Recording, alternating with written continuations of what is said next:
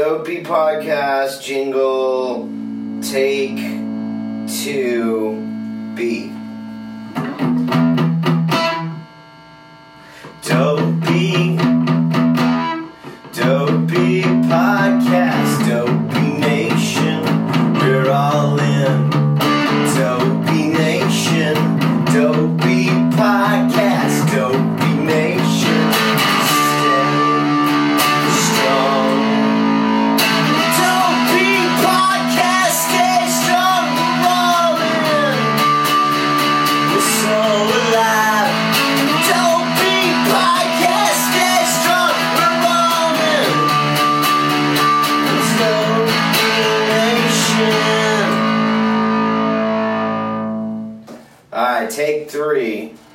This episode of Dopey is brought to you by our friends at Aloe Recovery, located in Malibu and in Silver Lake, and created by our good friend Bob Forrest and his friends Bob, Evan, and Jared.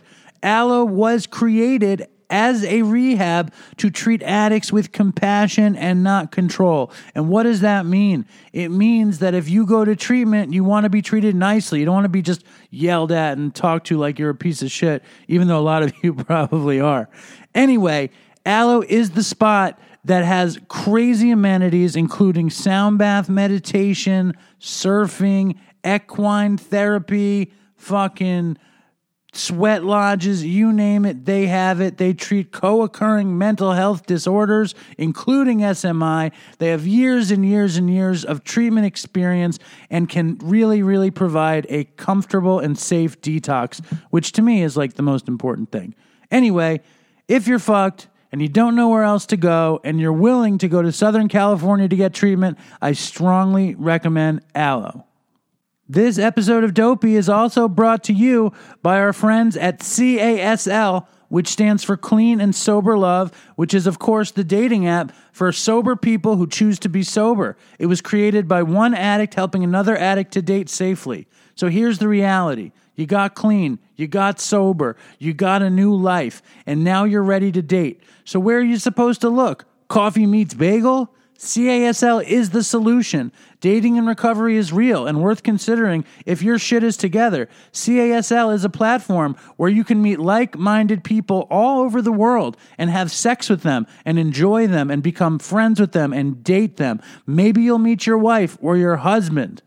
Install the app now on the App Store or Google Play Store. Oh, and by the way, it's completely fucking free.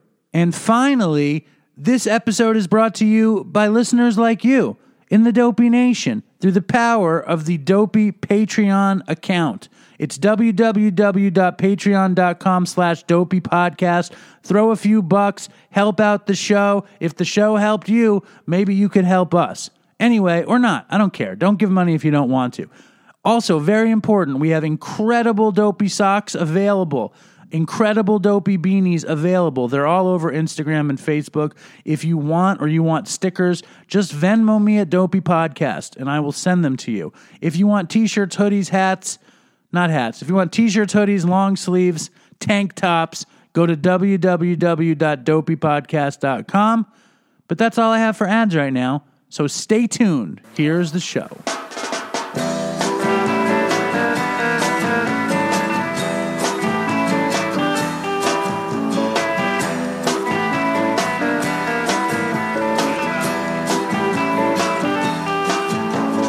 Hello and welcome to Dopey, the podcast about drugs, addiction, and dumb shit. And I am Dave, and uh, you know, it was just Christmas. Merry fucking Christmas. And I'm alone in the attic. So just want to say hey, I want to say thanks to everybody for listening to our show. Dopey has become an amazing Dopey was always a fucking amazing podcast. And it's always been an amazing community. But we're at a, a zenith, if you will, where community and podcast has melded into a beautiful thing. And everybody who is out there in the Dopey Nation who participates or who doesn't, I just want to thank you for being a part of this little thing. This revolutionary idea that Chris and I kind of touched on with Dopey. And if you never heard the show before, I started it with my friend Chris, and Chris uh, tragically overdosed and died like two Augusts ago. And um, and Chris and I created the show as a fun sort of storytelling show where we tell fucked up drug stories and then we talk about our recovery a little bit. And Chris somehow overdosed and died. And uh, I kept making the show, and I'm very happy that I did. I love uh, the Dopey Nation. I love to hear from you guys, and I love to be a part of your recovery and be a part of your life just through the power of podcasting and entertaining you. So I think that's cool. And um, we always, I always want to have fun on the show. I always want the show to be fun, but it's the New Year's episode, smack in the middle, or I guess after all the holidays have ended. And if you survived it and you're using, congratulations, you didn't die. That's pretty great. If you're surviving and you're sober, congratulations to you because all this shit is very, very hard to get through no matter what. I was a heroin addict, and, and one of the big purposes uh, for me to make the show was just the absurdity of being a heroin addict in general and the absurdity of withdrawal and the absurdity of, of needing to score when you're sick and constantly needing to score. And I and I know that there's a ton of heroin addicts who listen to the show who still get high. And I just want to say, for me, it was impossible to get sober without going away. I really, really, really recommend going away if you're fucking in withdrawal or you're using and you want to get sober. There is no fucking way. I mean, I know it's happened. I know there's probably a lot of people in the Dopey Nation who got clean, uh, kicking at home and going to meetings. I know for me, and I don't talk about this enough, but for me, uh, the key to me kicking heroin was leaving. It was going away. And then the key to withdrawal for me has always been television and a hot shower and being in the hot shower as long as possible. I want to say that, um, you know, I hate to be all Pollyanna ish, but my life in recovery is amazing. I went on our friend Jed's podcast last week and I said something that I should say on this show, which is the adventure of my sobriety beats any fucking ramshackle dopey adventure I ever got to have. My my adventure in being fucking present and being sober and it's amazing. Like and I don't mean it like, "Oh, I'm sober so my life is good." I mean, I get to do whatever I want because I don't have to cop every day because my head is basically clear and it's a gift and it's a fucking it's the best thing that I ever did. So I just want to start the show with a little dose of uh of sobriety, you know. This show's going to be interesting. We we do a couple call-ins today. We're going to hear from some old friends on the show.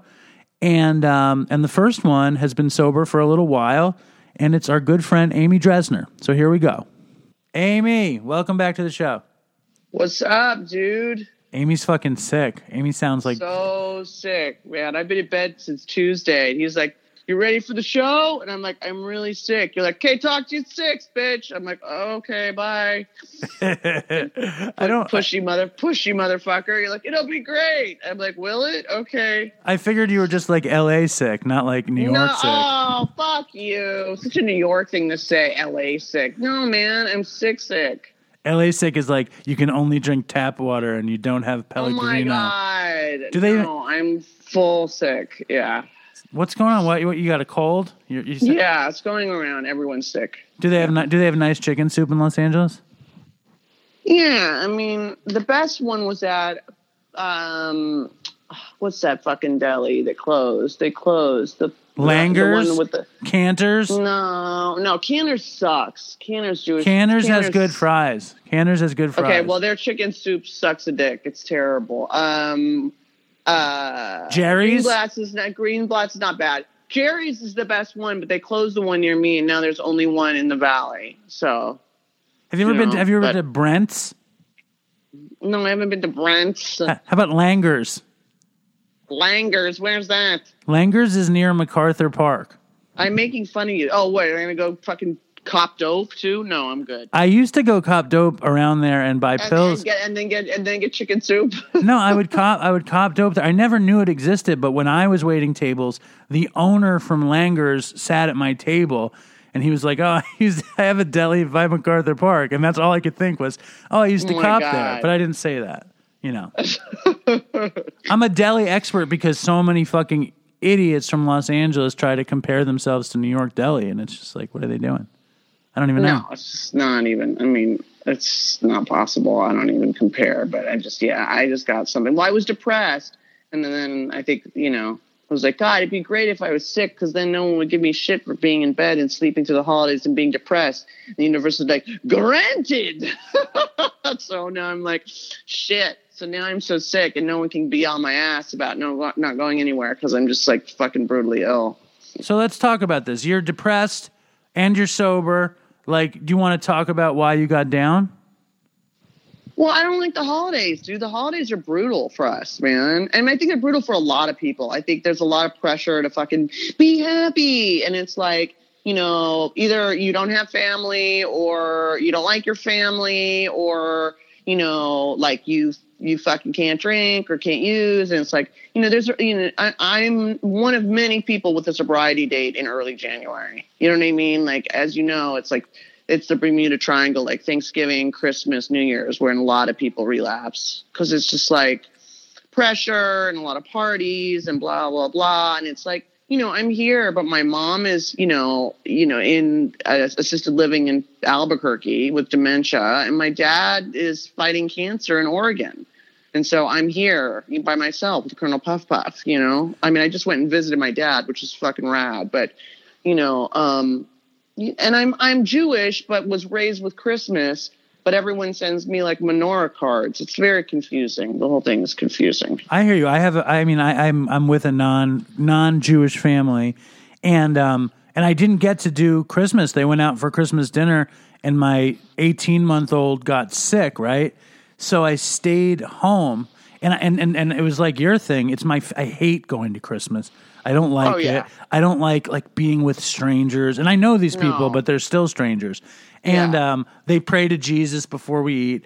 Oh God, But so like so I, I was like that would creep me. That would really make me uncomfortable. no, to be honest, I, it's just like an AA meeting. it's like it's just it's just like a meeting Yeah, before you eat. pray to Jesus. They don't pray to Jesus. At my meetings, they pray to Jesus. It's fucking. They pray to. Are you serious? They pray to Jesus at my meetings. no way. Um, but so like I, I was like I was at in the morning. I was like, listen, if Susan is too sick, I'm volunteering to stay home I love her. that her name is Susan. She sounds like like a 45 year old secretary. You know what I mean? I, everybody calls her Susie. I'm like, Susan, how are you doing? um, but I was like, if Susan is sick tonight, I am saying it now. I'm gonna stay home with her. So check this out. I had the most, literally. I, I've been Jewish my whole life. I've celebrated Christmas my whole life. This was the most Jewish Christmas I ever had. I had I had Chinese food and I oh watched Oh Curb Your Enthusiasm reruns. I swear oh to my God so Jewy. Oh my God. and I did it Yeah, alone, and I and I fucking loved it. I loved Oh, it. Oh, that's good. Yeah, my dad said, you know, they didn't want to do any of the Christmas shit, and he, they, there was one Chinese restaurant, and it was like an hour wait because all the Jews in Ashland. He was like, "Fuck that." So Well, I mean, I I used to love using during the holidays, like Oh yeah, are you kidding? Fuck yeah. like I liked I liked. I mean, my my great Christmas tradition when I first got with my uh my current partner I, I always say my wife but my we never got married so my partner was that we would go to this christmas party right and i would always steal drugs from the old woman's medicine cabinet because she had like percocets and, and klonopins and vicodins and i remember the first time i went i just took everything and i got totally oh it was like the greatest christmas i ever had you know, and I mean, like that was something I loved about being an addict, which was stealing drugs and getting high and then falling out. You know, I, I loved it until I couldn't do it anymore. Well, Christmas is always a little weird for me since that was the night I got arrested. So I'm always like, uh you know, like I forgot about it for a while when I was with um, my ex boyfriend. We would like spend time with his family, but then he we broke up in 2017, and I've been kind of by myself since. So it's like, you know, but like I always think about it. You know, getting arrested at Christmas is like, oof. You know, there was like no one else in the Hollywood jail, and it was Hollywood jail, and it was just it was just like a bad fucking scene, man. Bad scene. So now it echoes, the holidays echoes that arrest. And, Yeah, and Christmas is like, yeah, it's like, oh, cool. I was arrested for felony domestic violence on fucking Christmas of 2011. Yay, you know. so when you're, when you're down, like and I mean you. I mean I've known you for a little while. I think I've known you since since you broke up with your boyfriend. I think I, I, I oh, hope uh, it's just a coincidence. Um, but fucking, you know, I know that sometimes you get down, and and what do you do to keep yourself from from like wallowing or from using or from being the most Well, miserable? using's just not a fucking option. It's just not. I've had my ass handed me to me so many times. I just I can't. I cannot. You know what I mean? And it's like, so I mean, and I'm afraid. I'm afraid after seven years, I'll be seven years clean on the second, and it's like fucking who knows? Like I could just die. You know what I mean? Like, um, Are you excited? But, uh, are you excited for the second? Like, are you excited to get your I'm seven excited. years? Yeah, I'm excited, and it's like you know, I mean, I, I, um, I mean, I vape. I fucking keep fucking falling off the wagon with nicotine, and I'm like, uh, that's not great.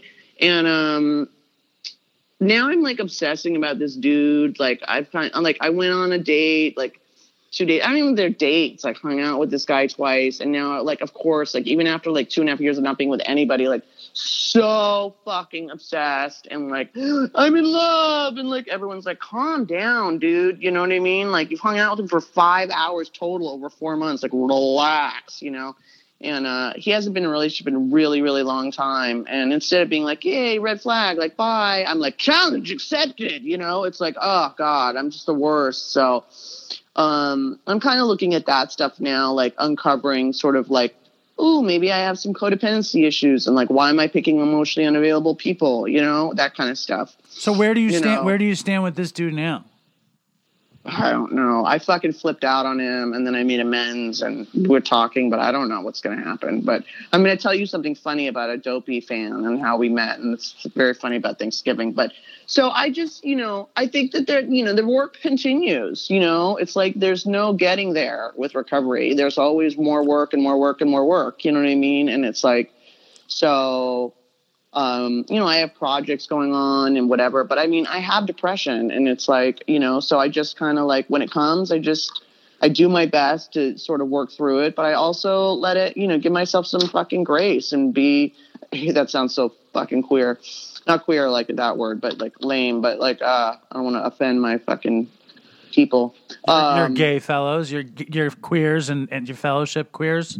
Those you know it's like I, I mean i just you know i do the best i can. If i get to a meeting i get to a meeting. I tell my sponsor i'm feeling like shit. I tell my friends. And but mostly i'll just like fucking sleep it off and it passes. You know what i mean? It's like nothing has brought it on. There's no big change in circumstances that all of a sudden it's just chemical man. I get through and i never do well this time of year. I've never i've always 19 since i've been 19 this is the time of year i fucking eat it. I fucking relapse. I try and kill myself. I try and kill other people. I just don't do well I don't do well. So I just kind of say, okay, you know, it's gonna pass. It's not a big deal, you know.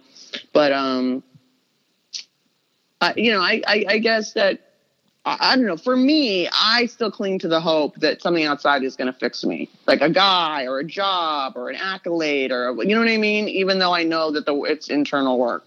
Totally. I mean, I, I often, I will often think that something coming will be enough for me Yeah, to die happy at that point. Yeah.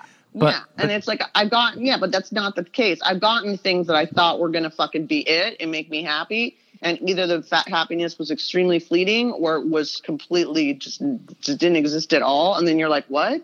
You know, and so it's like that's what's frustrating is I've had the experiences of getting the things I wanted and not feeling happy. And so I know it's an internal job, but it's like, you know, it's still, I don't want that. I don't want to do more work. I'm lazy. I don't want fucking more work, you know, but I'm at a place where I'm getting in too much pain where I have to do more work. Well, the fucked up thing, I, I went to uh, about a month ago. I actually went to my first heroin anonymous meeting, which was like a total trip. Like I was totally the uh, the old man at the meeting. Um, Interesting. Everybody was like 21. And uh, and then there was this other dude who was probably like 38 or, or 39, and he said how like his wife was relapsing, and you know he's obviously still with her, and um, but he has to live with a using drug addict, and he's talking about how like this too shall pass with bad shit, but then he also said how it's the same with good shit. Of course. and like and that's like the trick and you just have to keep doing it. And um and everyone says it like it's a bad thing but you know i think the adventure and the the the potential of good shit happening trumps all the other stuff. That's why we do of it. Of course, it gives us hope. It gives us hope. It continues. But I get way overly excited at the littlest thing and get into like fucking fantasy land about it. You know what I mean? And then like either it isn't what I thought or it falls apart and then I get super bummed out. And I'd love to be able to sort of just be like, just chill out a little bit. But that's just not my nature, man. That's just not my nature. My But- nature is like, you know, fucking, oh my God, it's happening, you know. But and let's it's say, let's say this dude was the one. You know what I'm saying? And Mm-hmm. and you fell in love with him. You know, it will get boring. You know what I mean? Like it, it will not. It will even if it, it nothing will save anybody. There is nothing that's going to save I you. I know, but that's so upsetting. So depressing. that's my message for this holiday season. So I know it's the truth. It's the truth, you know, but it's just fucking oh, it's brutal. I know. It's brutal. So tell us, tell us the. I want to hear the the exciting Thanksgiving dopey fan story. Oh my god, this is so fucking funny. So I guess it was like a couple months ago, and I was I'm my back is starting to hurt from writing and being a fucking old, and um, and I I was coming out of a chiropractor, this cheap chiropractor place, and I and the guy was like, your problem is that you're too flexible, so it's not holding your back, and, and you know you're you're it's called laxity, and you're too flexible. I'm like, no man has ever complained about that, sir. And he was like, okay, you know. And anyway, I walk out. That was supposed to be a joke. Didn't you get it? Like no one's complaining that I'm too flexible. yeah, no, I'm Get with it? you. I'm with you. I'm I'm just I'm thinking all sorts of stuff that I don't want to say. Continue. anyway, I guess it's not a good thing for your posture or your back or muscles and spine and alignment, whatever. So anyway, I'm walk out, and this guy is there, and he goes, "Are you Amy Dresner?" And I was like, you know, and once you've been arrested, that's like never something you ever want to hear. You know what I mean? Like, you're it's like terrifying, you know. And I'm like, yes. And he's like, I recognized your voice from Dopey. And I was like, oh my god, I know. I was like, what the fuck? And he goes, did you write My Fair Junkie? And I'm like, yeah. And he's like, I fucking love that book. He's like, can I talk to you outside? And I was like, yeah, man. He's like, I'm not like a fan. Like, I don't give a fuck about anybody, but like, can I talk to you? Like, you're fucking rad. I'm like, yeah, dude, totally. So we go and we talk, we smoke a cigarette. He's totally actively using, uh, you know, he's like doing opiates and fucking fentanyl, and he's completely straight with me about it and whatever. And I'm not like, ew. I'm like, whatever, dude. Like, he's making more money than me. He's totally functional. I couldn't tell at all that he was high. Right. And I was like, this is interesting. I was like, so like, I don't know. I thought about you and you beating yourself up that you, you know, couldn't tell that Chris was using. I w- never could tell this guy was loaded ever, ever, ever, ever. We went to the improv. We've hung out. I took him to a meeting. Literally, never could tell. I said, God, you're not, you're not. I said, you're not, you're not high, huh? He goes, Oh, I'm fucking so high. I was like, What? Like, literally, could not tell. Could not tell. This isn't the guy that you're dating, right?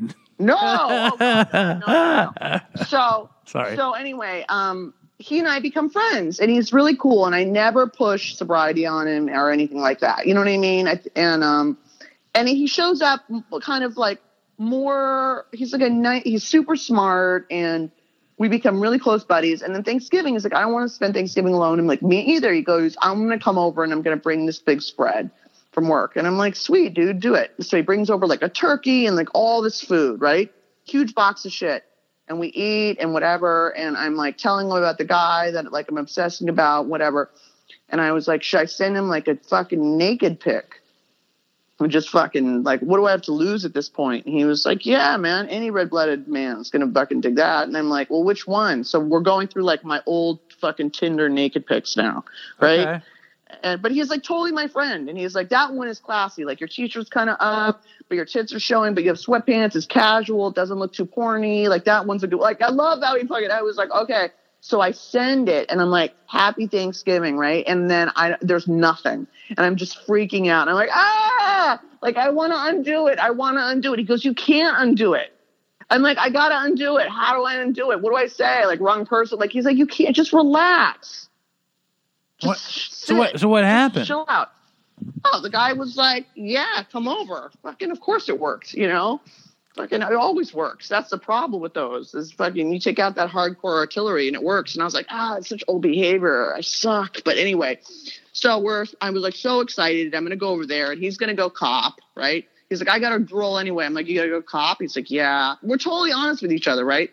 And I'm like, okay, I need you to do me a favor. We're smoking a cigarette outside my apartment. And I go, I need you to do me a favor. And he goes, what? And I go, I'm gonna put my finger in my fucking coochie, and you need to smell it and tell, smell, oh tell my me if god! it smells. This is really this okay. this is quite a story. This is quite a yarn you're spinning here. And he's like, Amy, I really, really, really don't want to do that. and I'm like, dude, like you're my friend now. You're like my girlfriend. You got to do it. Like I got to know from a man's perspective. Like is shit like fucking legit? Like I need, I need you to do this for me. He's like, Amy, Amy, I really, really don't feel comfortable doing that. I'm like, I'm not going to push it in your face. You don't have to lick it. Just smell it and just tell me if it's legit. And he was like, and so he did it. And he smelled it. He's like, it smells, smells fine. It smells like nothing. I'm like, I love you. Thank you. I like jumped all over him. And then like I fucking took a shower and shaved my asshole. Went over to this guy's house and nothing happened. nothing nothing happened after all that. The dopey No, fan I- got I- more going I- on, smelling your vagina. like, I mean, yeah, but I was like, I was like, I shaved my asshole for you, dude. And he was just like, oh, okay, like that's very nice. Like I was just like, I mean, I'm so out of my mind with men. I'm like, they don't have it together in that area at all, obviously. I this mean, is, wait, hold on. Is this the same guy? The same guy that we're dealing with now? Yeah. All right. I mean, and and did you after he was like he wait, so he you didn't fuck him that night? No, I haven't fucked him. Oh, you've been building up to this thing. He was like, I don't understand a lot of stuff in this story. Was the dopey fan straight or gay? Straight. And so you're like tantalizing him with naked pictures. You're making him smell your vagina. He's much younger than me, and he's like doesn't see me like that. Like we were total buds. All right. I wasn't tantalizing him. I was asking him, like, you know, and I was like, "Do you think I should send you?" I'm like, "Which one?" And I said, "Can I show you?" And he was like, "Yeah, show me." He was totally like chill. He was I there for you. He was broing Yeah, out. but I mean, can you imagine? Can you imagine that I'm like, "Please smell my my fucking finger I love and it. tell me." And he was like, "I mean, I really, really don't want to do this." I'm like, "Please, please, please do this for me." And then when the dude resisted, were you like, "You don't understand? My pussy smells great." The dude checked it. He none none of that. you didn't say that. That didn't happen. No, fuck no, no. But I was like, I shaved my asshole for you. I haven't shaved my asshole in two and a half years. Like, oh, Was this dude is the dude that you're sort of like in sort of courting mode with, you know, asshole shaving and such? Um, was this dude sober? yes, many years. So he's trying to be responsible and respectful and do no, no. I think he's more like has his own issues and is shut down and has like been hurt a lot and has a lot on his plate and is like, and you know, so I don't know. I don't think it's. A, I think that I mean, I keep putting coins in the machine and I'm not getting that many. I'm not winning very often, so I may, you know. So then I just ended up flipping out. I flipped out on him and like sent this horrible text, and then I had to send an amends, and then we've texted a little bit. But now he's seen my crazy. I'm like, oops. Well, that's the thing. Once you burn it down, you can walk away, or if he comes back, you actually have a chance of having a totally honest and open situation. Well, that's the thing. He was like, yeah, he came back. He was just, he didn't push me away. I was like, what? I was like, I would have blocked my crazy ass. I would have been like, this bitch is batshit. I'm out, dude. But, you know, my friends were like, you're fucking hot. I'm like, I'm not that fucking hot. I'm like, so I don't know what's going on. It's been, I've been sick, so I haven't been able to obsess about it. But, um, I think but, this you is a great again, story. I mean, my favorite part of the story is the dude is a dopey fan. I can't, and, Oh, and that you that was shaved your asshole. crazy. Both parts. That was so crazy that he was just like, I'm like, do I have to shave my asshole? He's like, yes. And I was like, oh my god, okay, fine. But anyway, he got he's he went home to get clean. so he went. He's getting clean now. Yeah, That's amazing. What's his name? and I was just like, Harry. Ha- his name's Harry. Harry. I, we wish you the best of luck. If you're still listening to the show, you know we hope you do well. Yeah, he like he's the he was like, I mean, that just like for me, I don't know. I just wanted to just tell people like. Just even if you're fucking hardcore, like if you're in AA, doesn't mean you can't fucking be cool to people that are using. Do you know what I mean? Like there was someone else, a friend of mine, who relapsed, and like everyone in the room shunned him, and was like, and I didn't. I continued to stay in contact with him and give him love, and that motherfucker got back and got seven months. So it's like it's important. I think it's really important that we remember where we came from and you know show fucking love and compassion some people aren't ready or they don't have the bottom or whatever but it's like you know, I don't know. It was very eye opening to me because I would have never thought I would hang out with someone who was like doing fentanyl and oxy and all that kind of stuff. But that motherfucker was making more money than me. He was he showed up more than most of my friends. He was a fucking good friend. He was fucking on time. He was like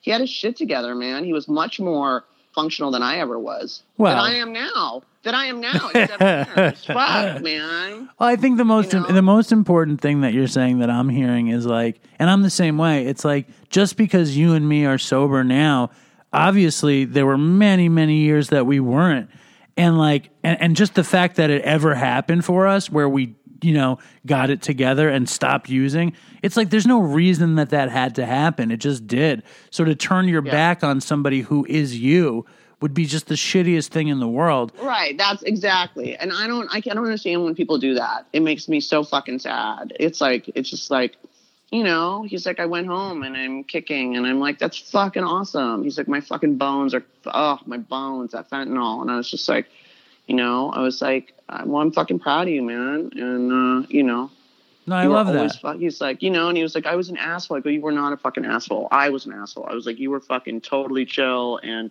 we're all assholes when we're using. We can be. And I was like, you're fine, dude. Don't not beat yourself up. Fucking, you know, just be gentle with yourself right now, man. I'm like, but it was like, it was so fucking weird that he was like, I he recognized my voice from the podcast. Can I tell you that's never happened to me? It happens to everybody. like it never fucking happened. It's never happened. You jealous? Yeah, I'm totally jealous. Although I have to say that last week I was at Katz's where I work, and this one, and I'm never there anymore because I'm doing all this weird like corporate catering and stuff. And this woman uh, showed up, and she was like, "I listened to the show. Her name is Holly. She was a crazy, crazy dopey fan, and it was it was awesome. It's it was amazing. Yeah, that's see, it's cool. No, it's super cool. I was really, I was like, what the fuck? It was so bizarre. I mean, literally, it was just really, really bizarre and very interesting twist of fate. But you know, we were talking about chasing things, and we were talking about how, you know. Um, so from what I understand, you know, it's funny too. I'll tell you this. I was like, I was like, ah, I, I complained to my sponsor. I'm like, he wants to get to know me before he has sex with me. I've never done that. And he goes, that's nothing to be proud of, sweetheart. um, but um, you know, from what I I understand in terms of addict brains and Dr. Wetzman, my my man, um, who talks about dopamine and all that kind of shit, and then you know the genetic mutations. It's like, you know, if you have like normal dopamine, like then sex and love is like is like a normal reward. You know what I mean? Like looking at a sunset or getting closer to your lover or whatever. You like you might get a dopamine rush from like orgasm or whatever, but like but but if you're for people who are addicted to sex and love, like my fucking self, you know, sometimes it's the orgasm's the reward, or it's the person that's the award, or it's the tension before the act, the chase, the hunt that's the reward. Sound familiar? Well, there's so many. There's so many spots. I, I mean, I think for me, like the orgasm obviously gets me high. Um, I think for me, somebody like liking me would get me high. Totally. You know, like of that course, would- because attention, attention, fucking, lo- uh, yeah, absolutely it does.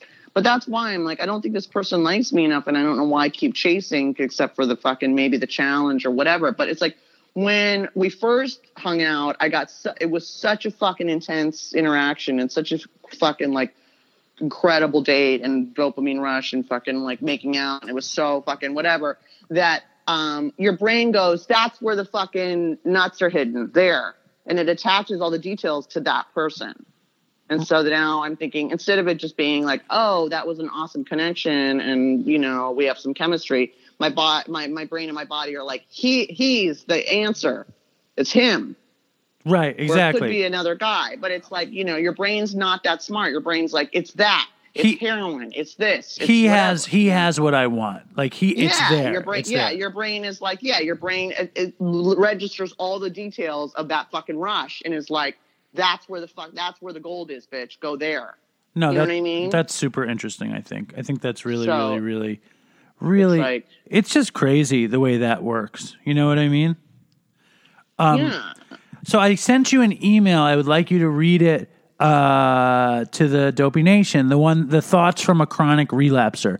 It's Okay. something that I could You- definitely relate to, and I, I bet you can too. Of course. Let me pull up. But don't on. say his name. We'll just call him Joseph. Of course, of course. And I'll say this, I'll say this. Joseph had emailed me um you know, this very cryptic email. I had gone to this rehab called Renaissance in Delray Beach, Florida, and uh and it was a fucked up place. Um although, you know, everybody says it's more fucked up than I thought it was, but I had a I had a hard time there. And um like they put me in the middle of the room and they pointed at me and told me I was the most toxic member of the community. Yikes. and they like took they like I had a blanket that was all burned up um and they took my blanket away from me and they made me carry it around in a garbage bag for a week. But they didn't realize that I I kind of liked the attention of it cuz it was just so stupid. You know what I mean? Like it, was I That's like weird shaming, like weird shaming stuff. I, I had this fucked up guitar case and they put that in the center of the room. The whole thing was just insane. Um, but there was a dude there named, uh, I forgot his first name, but his last name was McNally. And every Sunday night he would do this thing called the McNally Rally where he would shame people in public. And it was fucked up. I mean, I think for me. That's not cool, dude. That's not cool. I'm sorry. No, no. I mean, I don't think any of it is cool. I mean, I, I think it's cool if it's successful in getting somebody sober and they stay sober. I think that's great. For me, it was very uncomfortable. But this dude just wrote me. A, he wrote he wrote me something about the McNally rally, and I wrote him back, and uh, and he sent me this email, and I thought it was interesting. This all sounds very Sergeant Gunnery Hartman. You know what I mean? Like fucking Full Metal Jacket. Like fucking you fucking worm. You know? Or, It's "You not- shit. You know? but it wasn't it's like that. almost- no, I understand, but it's like almost like that weird shaming, like in the army to break you down and stuff like that. It's like, I mean, yeah, we can be fucking egotistical assholes for sure, but I don't know that that's like the way to do it. Their I mean, thing- I've heard places like that where they make you wear like a toilet seat around your neck or like Yeah, wear a sign right. that says I da da da da. And it's like okay, I mean, This was the place But- that they say they break you down and they build you back up again. But they Mm-hmm. break you down and they often forget to build you back up. They just let- they- yeah. right. So They- you just right. leave They- broken down. I, I, I mean, I was totally Nice. broken down when I left there. But I wrote a bunch of good songs while I was there, and I went swimming a lot. And I like it was an adventure. it was like I, I wasn't ready to get clean anyway. It cost my parents way too much money, and they talked, and I lost my cheap apartment in Manhattan. But besides that, Renaissance was a great adventure. Uh, was that finger story too much? No, I love that story. Are you kidding me? Okay. I just All I just hope he wasn't lying to you. I hope everything was legit down there. I was like, is that too much for Dopey? I'm like, there is no too much for Dopey. Fuck it. no, I think you you brought us into a bold new direction, which I really appreciate. Oh God. I do. I'm serious. I think I'm really Well, serious. It's just so fucking. It just was so insane that I would do this to this poor guy that I barely knew, and that he did it. I was just like, just do it. He's like, I'm so no, Amy. I really, really don't want. I'm just do it. Such an asshole, Dude, All I'm I'm I'm certain. I'm certain. Yeah, find the email, and I'm going to say this. I'm certain that people in the Dopey Nation have done worse. I've done kind of worse stuff. Like I've done bad bad sexual things in my day, and uh, and not that this is bad, you know. But I know no, it I wanted to make sure it wasn't didn't smell fucking funky, man. You know, no one had been down there in a while, and it's like, you know, I'm congested, and I just was like, dude, from a dude's perspective, this smell fucking, you know, fresh and legit? And he was like, "Yo, your pussy says your pussy smells legit to me." Is that what he said? Yeah, he was just like, "You're good. It smells like nothing. You're fine." And I was like, he was just like, it was so. But it was to me, it was like the ultimate fucking offering of like true friendship that he would do that. You know what I mean? That he was just like, "Oh God, fine, I will do this for you." And you It never so you sweet. never felt shame after having him smell your finger. No, why? Uh, well, uh, then why did you feel any shame to share the story with the Dopey Nation? I don't know because it's fucking. It's a lot. I don't know. I love it. Now let me hear the thoughts Okay. from a chronic relapser. Uh, all right. For so long in my journey through recovery, I would adopt the beliefs and values of the people I admired and try to emulate those beliefs myself. This is a trend that I've noticed over my entire life, never finding my own way, but finding someone I admired and trying to be like that person. This is encouraged throughout the rooms of 12 steps groups as they tell new, young newcomers to fake it till they make it and find someone who has what you want. These statements are fine in their own right, but as young man to adopt beliefs without experience to back up those beliefs do not hold much value. I had the desire to be to be the best AA member I could be. And as I applied my ability to learn and retain information, my knowledge of the big book, recovery, spiritual principles, CBT, DBT, and meditation grew only in an informative sense and in no way in an internal way. I was the star of the rehab show. I learned all the right answers. I aced every open discussion meeting with relevant and in-depth shares on my spiritual growth. Here, hold up, hold up, hold up, hold up, hold up, steps. hold up for one sec. That shit reminds me so much of Chris. That's totally what Chris was like. But keep going. Oof. The counselors loved me. The clients or patients looked up to me and came to me for guidance. I was the top dog of the short bus. Eventually, as most do, I fell and fell again and again. Every time I fell, I would end up returning to treatment, detox, the sober house, humbled, humiliated, and a shell of myself. After two weeks or so, like clockwork, my body would start feeling normal again. As the years passed, I would convince myself there was only one true way to recover, and that was through the 12 steps of AA. But a- eventually, after so many failed, half hearted, and fake hearted, and delusion hearted, and maybe a couple full hearted attempts at recovering, explaining to people that you're back for the 42nd time seems insane in its own right. If I walked up to myself in an AA meeting after the 42nd relapse, I might urge them to do something different.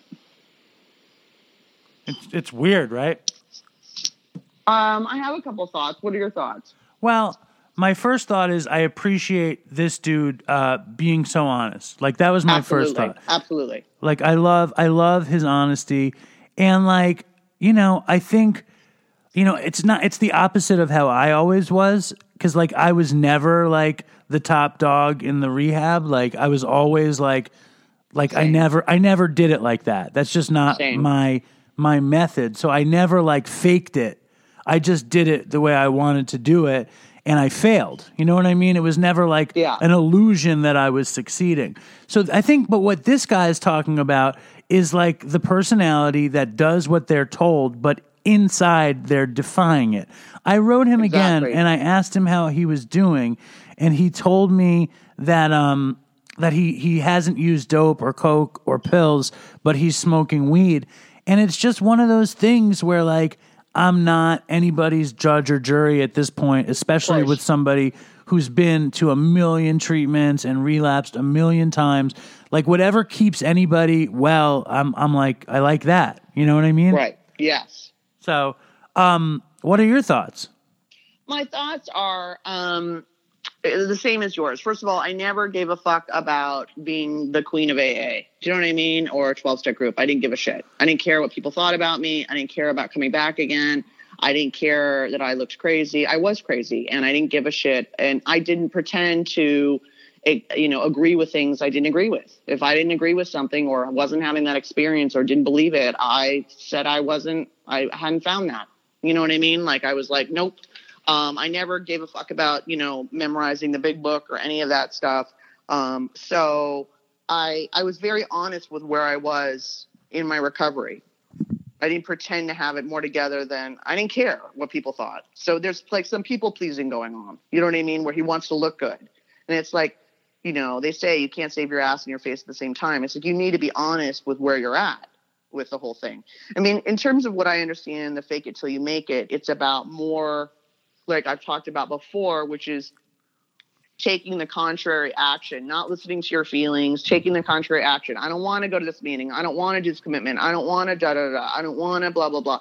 You know, and doing it anyway. And after you take a certain amount of contrary action over and over and over again, you know, um, you you rewire your fucking brain. You Right. actually create a new neural pathway that becomes your default mechanism. And it was like I didn't pick someone. I never had someone on a pedestal, and I was like, I want to be like them. Like I just was like, I acted like the person that I that I wanted to be. Who was the person that I wanted to be? Like I had, you know, I told you I had a sponsor, and anyone said you don't have to be a good person. You just have to act like one. No one knows the fucking difference. And I was like, well, that's not truthful. That feels really shitty.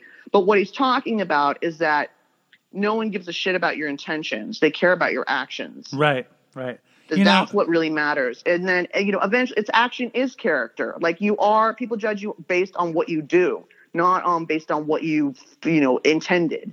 So I think that, um, I think that I don't think 12 step is the only way. I think that if he, I don't know why he think he continues to think it's the only way. There are many other ways to get sober, and maybe he should try one of those other things. Um, but I think that um, the big thing is to be honest with where you're at with it. I mean, also for some of us, you know, they say that, that, you know educational variety, like he's having the educational variety, you know, a spiritual experience of the educational variety where you're learning about it, you're intellectualizing it, and a lot of people have to have like I had to have that experience of sweeping the streets where I had this huge shift where I fucking had an epiphany, like I'm a dick, and like this could be the best thing that ever happened to me, and I need to change my whole fucking attitude about myself and life and the way that I treat people and my whole, you know what I mean? Like I had that.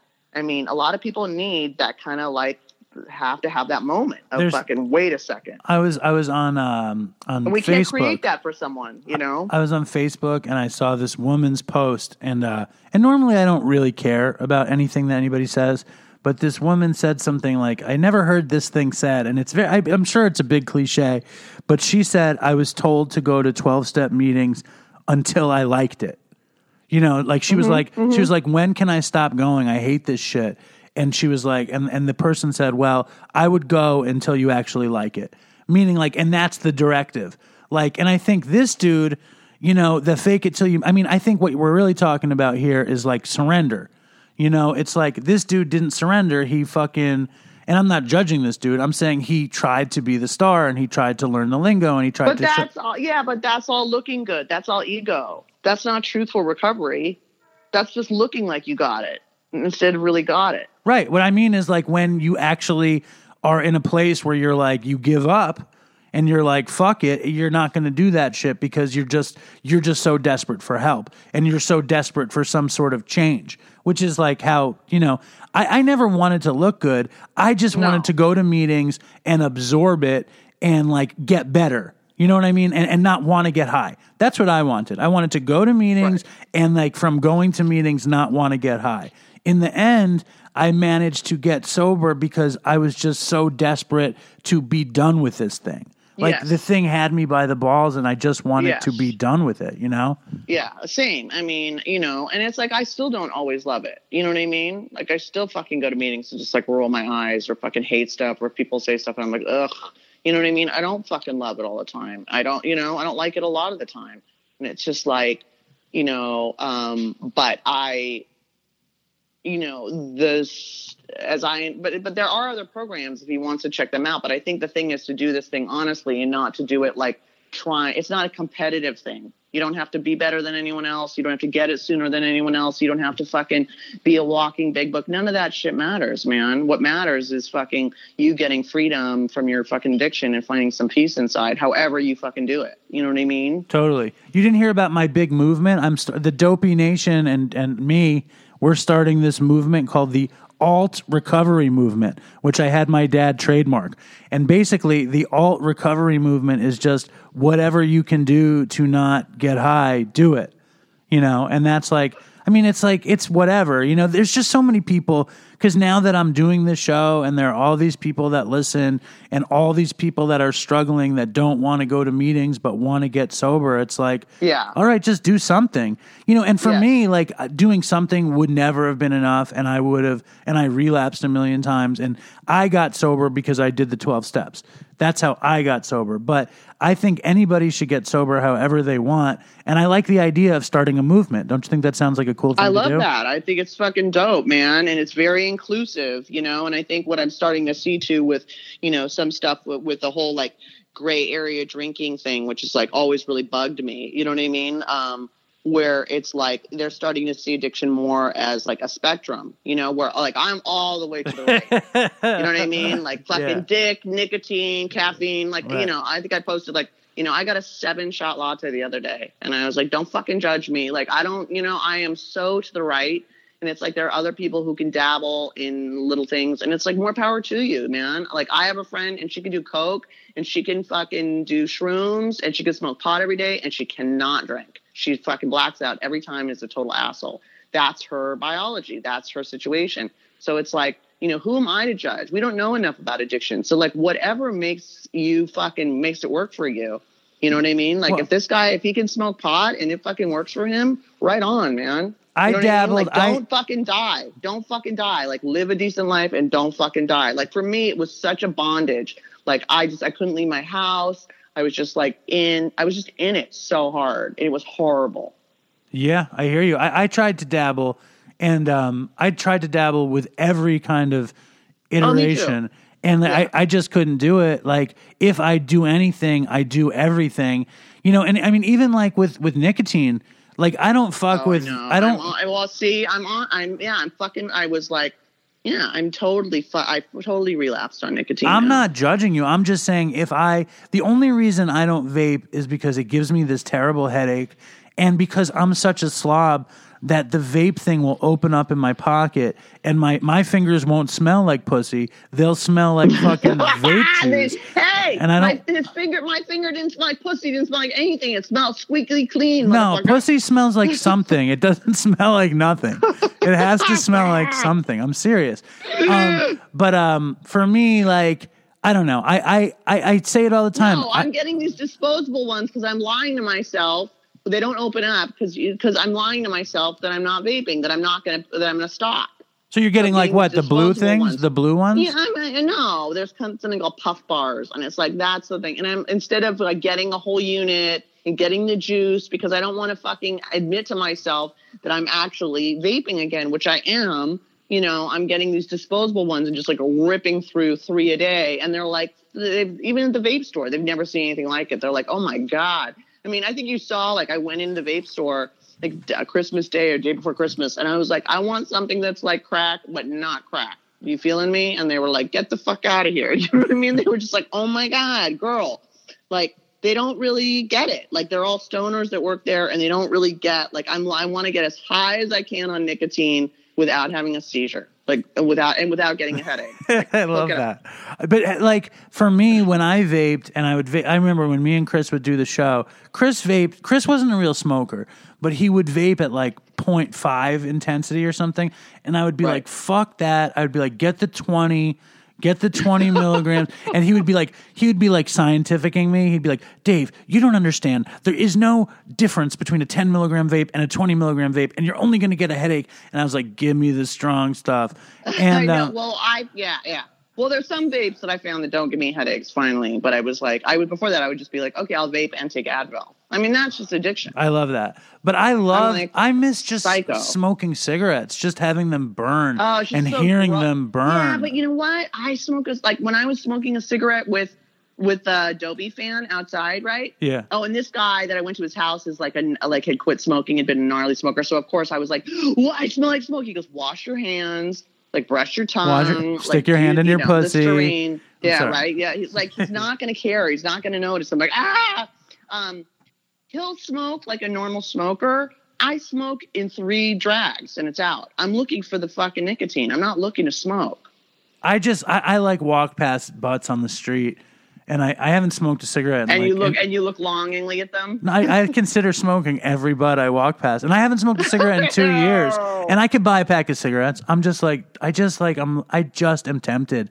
Like I, Well, I am my I have massive fucking respect for you for not fucking falling off that wagon because it is something that I'm really struggling with. if I did, I wouldn't. It would just be so hard to stop. You know what I mean? Like I don't want. to Yeah, but that doesn't stop me. So, listen, I think you, are Do doing you want me to read the other one or no? Well, Did you like the other one? Yeah, I loved it. I thought it was incredibly moving. All right, then read the other one. Okay. Hi, Dave. I'm 17 and I accidentally came across this podcast. I like I like this one too. Okay, please going. Keep, please going. This is an unusual email because I am not an addict, nor am I in recovery, but I'm the daughter of an addict. This podcast means so much to me because it has allowed me to understand the life of an addict and make so much sense of things I couldn't grasp before. Growing up, I had no idea why I would hear a loud noise upstairs and come to find my father passed out on the floor, or why he would be in, in and out of consciousness while driving my family and I. It never occurred to me that this caring, wonderful man could allow a horrible thing to take control of him and compromise his relationship with his family. Dopey has contributed so much to my making sense of the subject and coming to peace with it. Although I never thought negatively of him or anyone because they were an addict, the podcast has a way of including all of its listeners, and it's so unbelievably real and raw. There's truly nothing like it.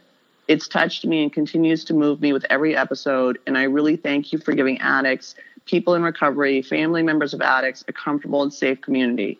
Listening to your stories and your guest stories has allowed me to forgive myself of the guilt I felt because I thought I was causing his misery rather than the addiction. It's an amazing thing to have the ability to create such a well thought out, intriguing, and comforting show surrounding a scary and heartbreaking subject. I'm forever grateful for Dopey. Stay strong, Dopey Nation, and toodles for Chris. Yeah, that is very moving, and you read it in a very moving way. Thank you. I'm I'm moved all of a sudden. You know, no, it's incredibly moving. Are you kidding me? It's amazing. I'm like in denial about like the reach of the show. To be honest, to I be- think that's good. That keep you fucking humble. That's good. Yeah, but I mean, listen to how great the show is. You heard what she said. We handle we handle this subject matter in a way like nobody else can, and it's like you know what the fuck.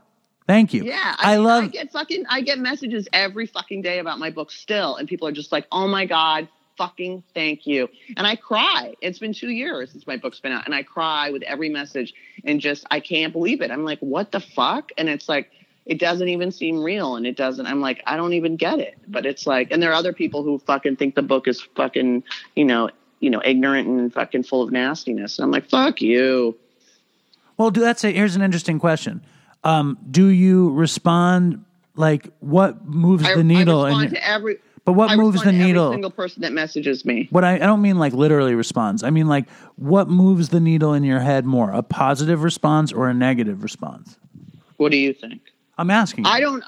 No, I mean, I don't read. I don't read the reviews. My dad p- pulled up Goodreads to read me a good review when I was up with him, and by accident, I saw a little bit of a, ne- a negative review where they said ignorant and full of nastiness, and my fucking like, I just wanted to fucking grab that person and fucking punch them in the neck.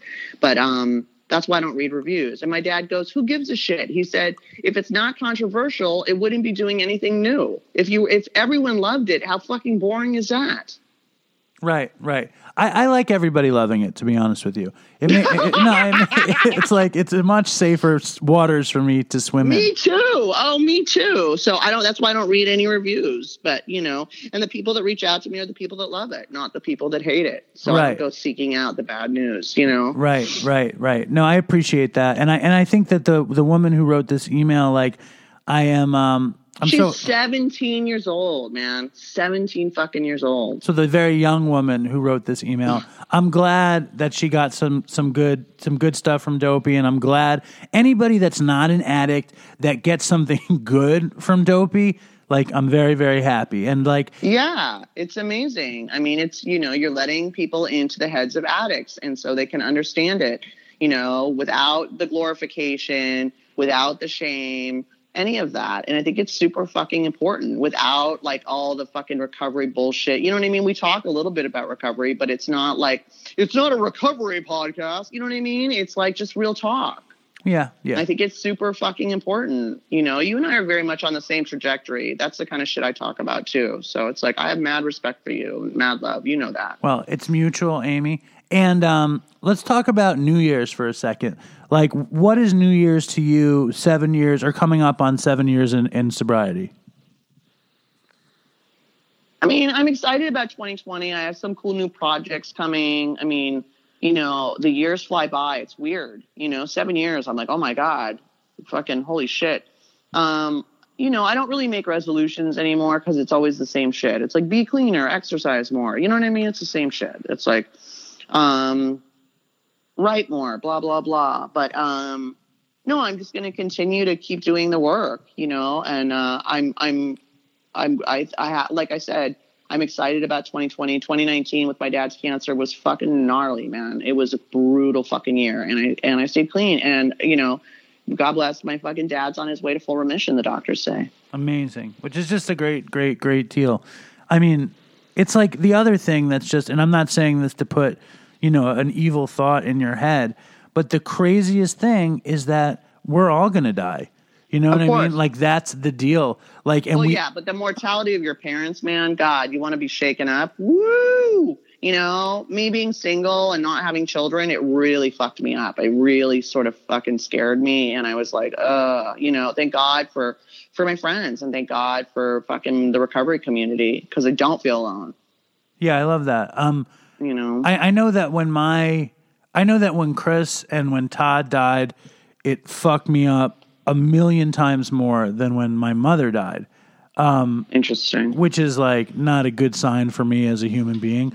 But it just like I, I mean I, I love my mother, but I was also very sick. You know, I was very in the addiction when she died, Yeah. and I like kind of like dipped my toe out of addiction when she died.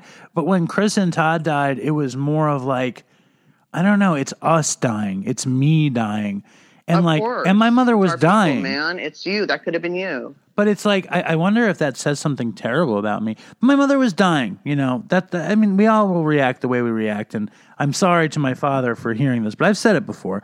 My mother, my mother dying for me was some sort of like I don't know, like I felt like I loved my mother, but I did feel kind of under a thumb with her, Mm-hmm, and I felt a certain amount of freedom that came with her dying. Interesting, interesting. Which I feel a little yeah, bit my guilty dad's my fucking world. So like, you know, I mean, I, I- I just, I mean, he's 82. Eventually, he's gonna fucking die. And I mean, you know, this trip, he said to me, if you really want to honor me when I die, don't don't use and don't kill yourself because I've spent half my life trying to keep you alive. Well, there you go. That's an amazing And I was right like, I was like, oh, do you think I'm a bad? Do you, do you think I'm a bad person for for having these feelings? Because now I feel like I don't think no. I feel like you feel when you had the junkie smell your fingers about about about my mother.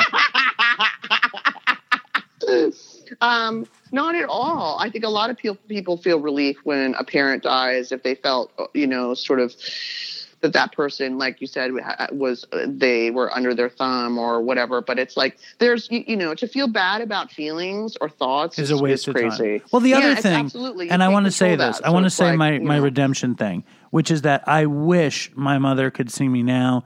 And I Of wish course. my mother could have met my daughters. Like Of they would have. course. It would have been amazing. You know, I just needed a That's break. shitty part. I wish Yeah, she could like come back part. now and like be a part of it. I know she wouldn't want to come on Dopey, or maybe she would. She'd be hysterical on Dopey. No, but if she could see like you clean and she could see your family and like that's fucking amazing. You know what I mean? It's like that's the wonderful part. But you know, it's like yeah. I mean, I think that when people die when they're older, we expect that and it's part of normal life. But when people die in their fucking thirties or twenties, Right. we're just like, what the? F-? It's our fucking. It's a war that we've all been in, and we're like, not survivor's guilt, but maybe you know, like why? Why that? sh- That could have been me. That should have been me.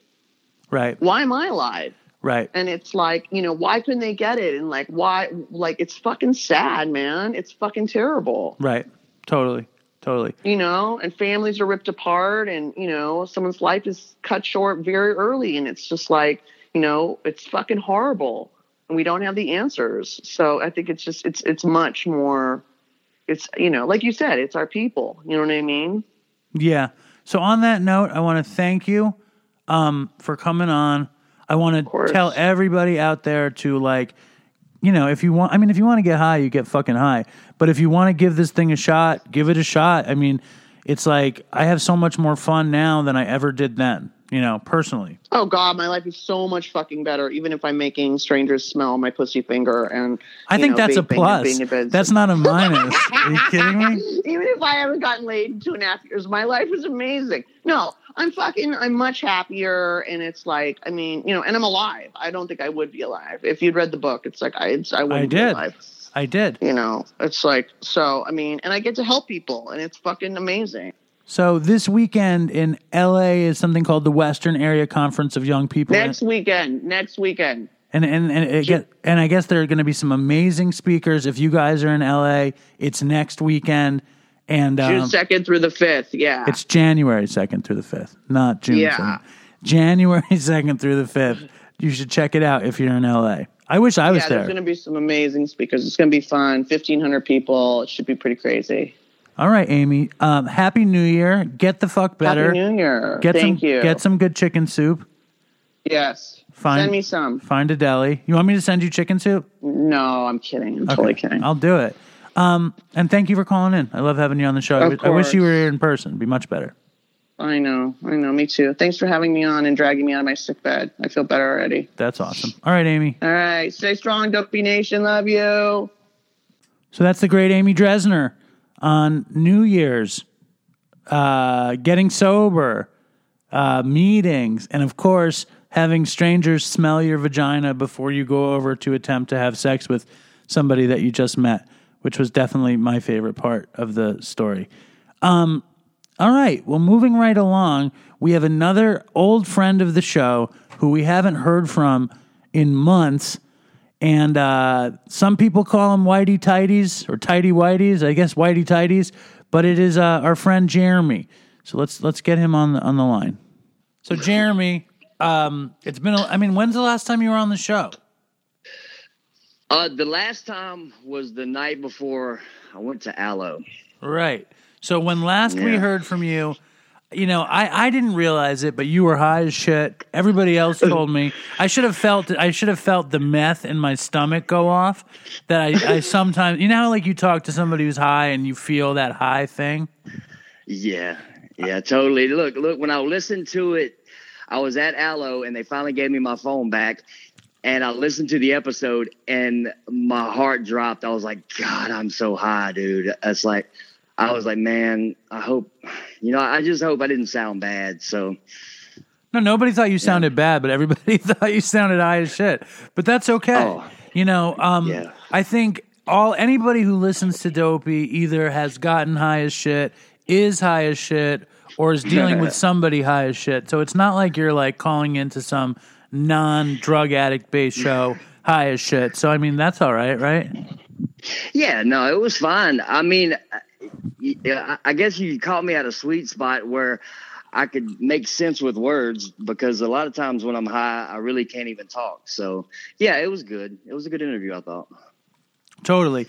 And you went to Aloe and you got some time together and you went back home, which I told you not to do. I don't want to say I told you so, but I told you not to go home. And Against their against their advice as, well. So, so what happened? okay, so you know, I got out there and uh, you know, I won't go into what happened with the insurance and everything, but I got terminated from my job and I had legal issues back here. Okay. And Aloe was great to me, man. They they even offered to let me stay another 60 days. Um, and but I had, you know, the longer I prolonged this these legal issues I had, the more I was just going to stress out about it. And my roommate, I, I let him borrow my truck, and he blew the engine up, and so there was a lot of stress coming from that. And I just was ready to come back and make some money and and you know get this resolved as far as my legal issues. But when how did that turn into a relapse?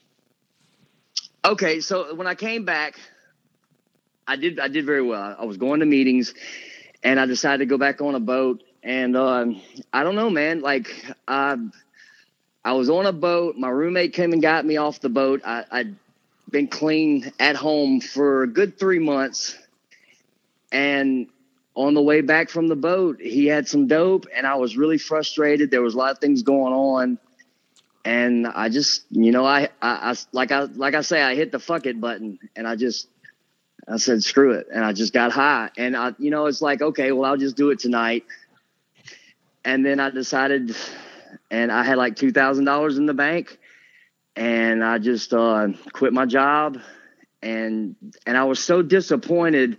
You know, because I just went to Aloe, which was a wonderful place. It was the best place I've ever been. I've never been treated so great, and um, and I, I guess I was disappointed in myself, and I felt like I let, you know, the Dopey Nation down. I, I felt like I let my family down. Everybody had high hopes, and man, I just fell into a deep depression and just embraced it. I guess. But before that, right?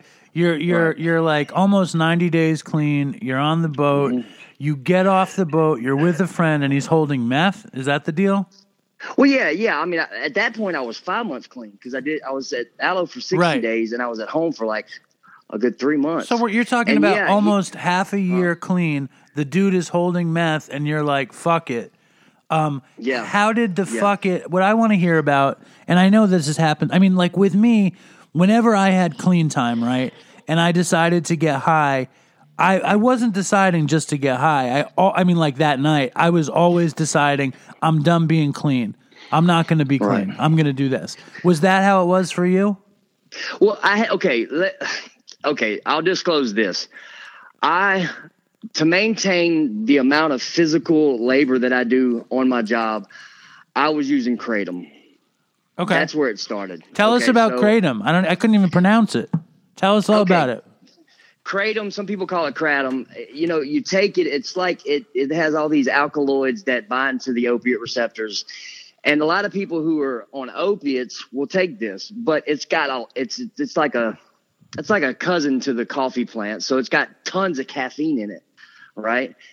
And the deal is the the ceiling is real low as far as if you do too much of it, it'll make you sick. But if you take enough of it, it'll get you going. And it and it's also got some pain relieving qualities. It and and if you don't abuse it, which I'm not that type, I abuse everything. It it actually will help with pain, and it'll it'll get it'll get you through the day if you if you're a person that deals with pain. So, I was abusing kratom on the boat, you know, and and by the time he picked me up, I was I was down to my last pills. Like I was actually because you will detox. I mean, I detox. I'm not gonna say you. I'll say I detox off of kratom, and it's. I'm telling you, I've detoxed off of oxys and opiates, and it's worse. I believe it is. So, What kicking kratom is worse worse than kicking proper opiates. oh yes, it's like you get the sweats, your nose starts running, your back starts aching, your bones is like you can't get comfortable. And so by the time he picked me up, there was some frustrations with my job. There was frustrations with the situation with my vehicle.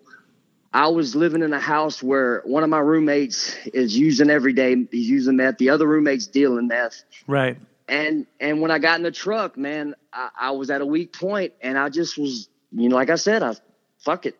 Well, you're also using you're using this kratom, and kratom is basically. I mean, how does it? What is the high like? I've heard different people talk about it, but what was it like for you? It's a body high. Well, it depends on you know. There's different strands. There's like uh, you know, you have like the red strain, which is more to me is like more of an opiate effect, where it's a body high, and you just kind of chill. You know, it's like a real chill mode. Then you got like the white strand, which is a little more of an energy kick. It doesn't. It, has it has more pain relieving qualities. You got the green. The green for me gives me a little bit of euphoria.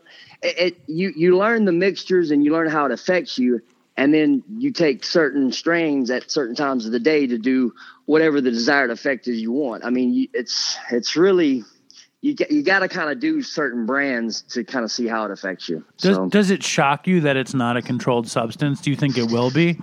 No, because here's the deal, man. If you take too much kratom, if you sit down, stir it in your glass, and shoot it, and you do too much, you will be puking immediately, and it's not a fun puke. It's not like one of those, and I feel great. It's not a good it's like, time I feel terrible for the next fucking day. It's it's not good. So, I, I I don't think people you can abuse it as far as like take it every day and kind of get physically dependent on it. But as far as like ODing on it, I don't really think that's possible. So you were you were totally in relapse on kratom. You know, I mean, if I took kratom, it would be a total fucking relapse, um, Yeah. without a doubt. Um, when you picked up meth for the first time after the kratom, did you know immediately that you were going to stay on it, or what was the thought? No, no, because I had worked it out with my job. I was supposed to go the next day at, to a place on the river that was close to where I lived and kind of do some extra side work type stuff. I went the next day and I, you know, immediately I knew that the guys on the boat knew that I was high. And this new company's more of a strict company and people talk, you know, and and so I got real self-conscious about it the next day. And when I got home, I was just so tired, but I wasn't ready to go to sleep.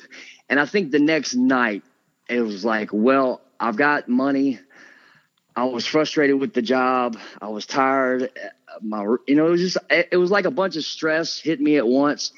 And that's when I was just like, I'm not going back to this job because I know they're already talking shit. So fuck it. Might as well just goddamn enjoy it. Right. and Excuse how, my language. How much? Well, I don't know where the you mean goddamn part. Okay, I, Yeah, I appreciate that. Um, at what point do you think it became something that you knew wasn't going to go well, or did you know it as soon as you did it?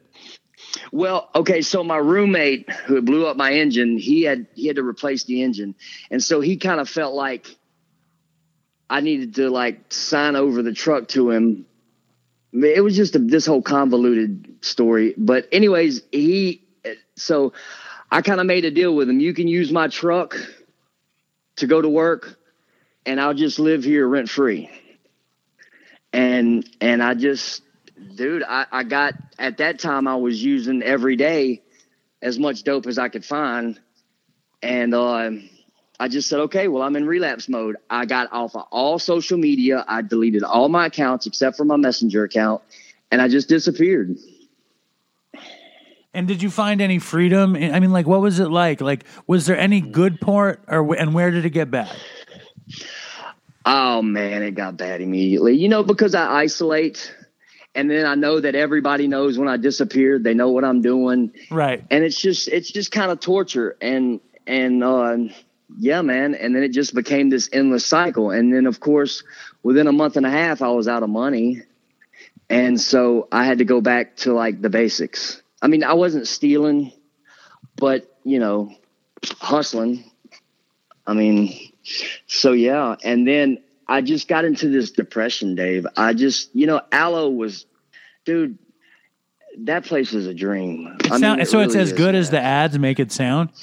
Oh, it's better. Better Dude, than the ads. what, do you, what do I? What should I add to the ad? M- Man, you you have to experience aloe to know what I'm talking about.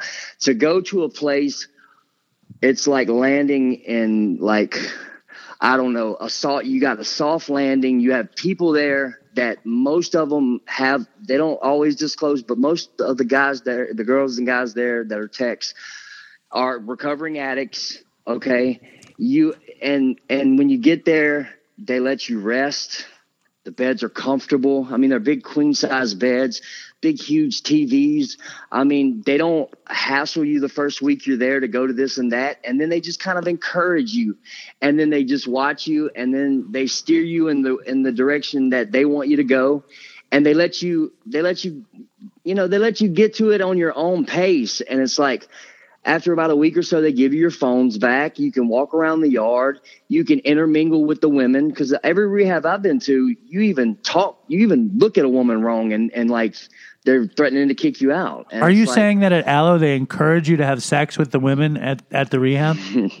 I never said that ever. And I don't even think there was any of that going on. I, I think it's just such a, a cool place that like, you know, I don't know. There was nobody acting out like that when I was. I'm there. just playing. mean- I'm just playing. I, I, I, I, I know. I, I think Aloe sounds amazing, and like, um, and I think it means something. You know, you you obviously didn't get paid by them to say anything, and and that was a while ago, and that's the first thing out of your mouth was how great an experience it was.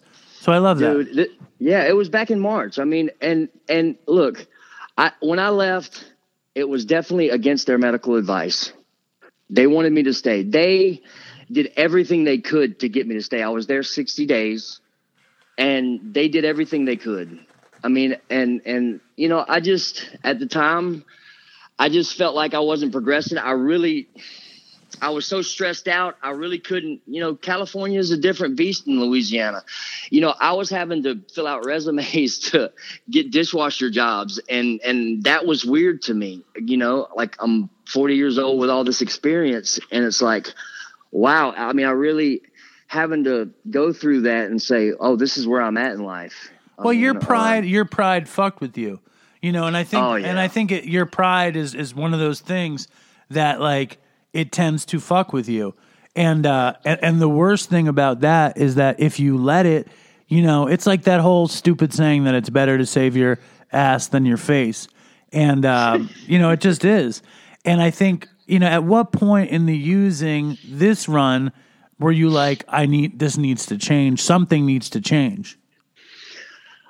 Okay, well, with me, Dave, I'm not going to treatment until I know I'm 100. I Like I have to be. And there's a sweet spot for me, and that sweet spot only lasts a few days.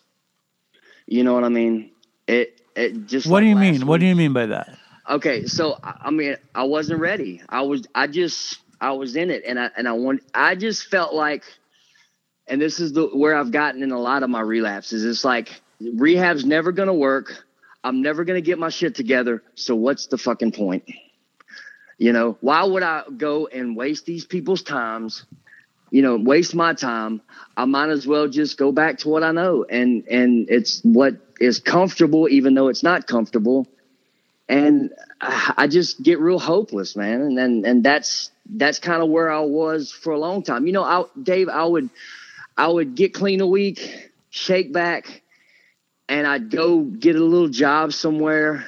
Like I got a job at a cookie factory, and What kind of cookies night- were they making? oh, dude, all kind of cookies like macadamia nuts. Um, I don't know any cookies you can imagine. I mean, it was. Did it- you eat it was- cookies there, or was it a not eating cookie cookie factory? well, th- yeah, they, they had some in the like the break room, but I was in the I was in the packaging area, so I was like stacking boxes, which is pretty freaking you know it's stressful. I mean, like as as far as physically stressful. And I, dude, I've been using for like two months. I hadn't done anything but use and sit in my room, so I wasn't.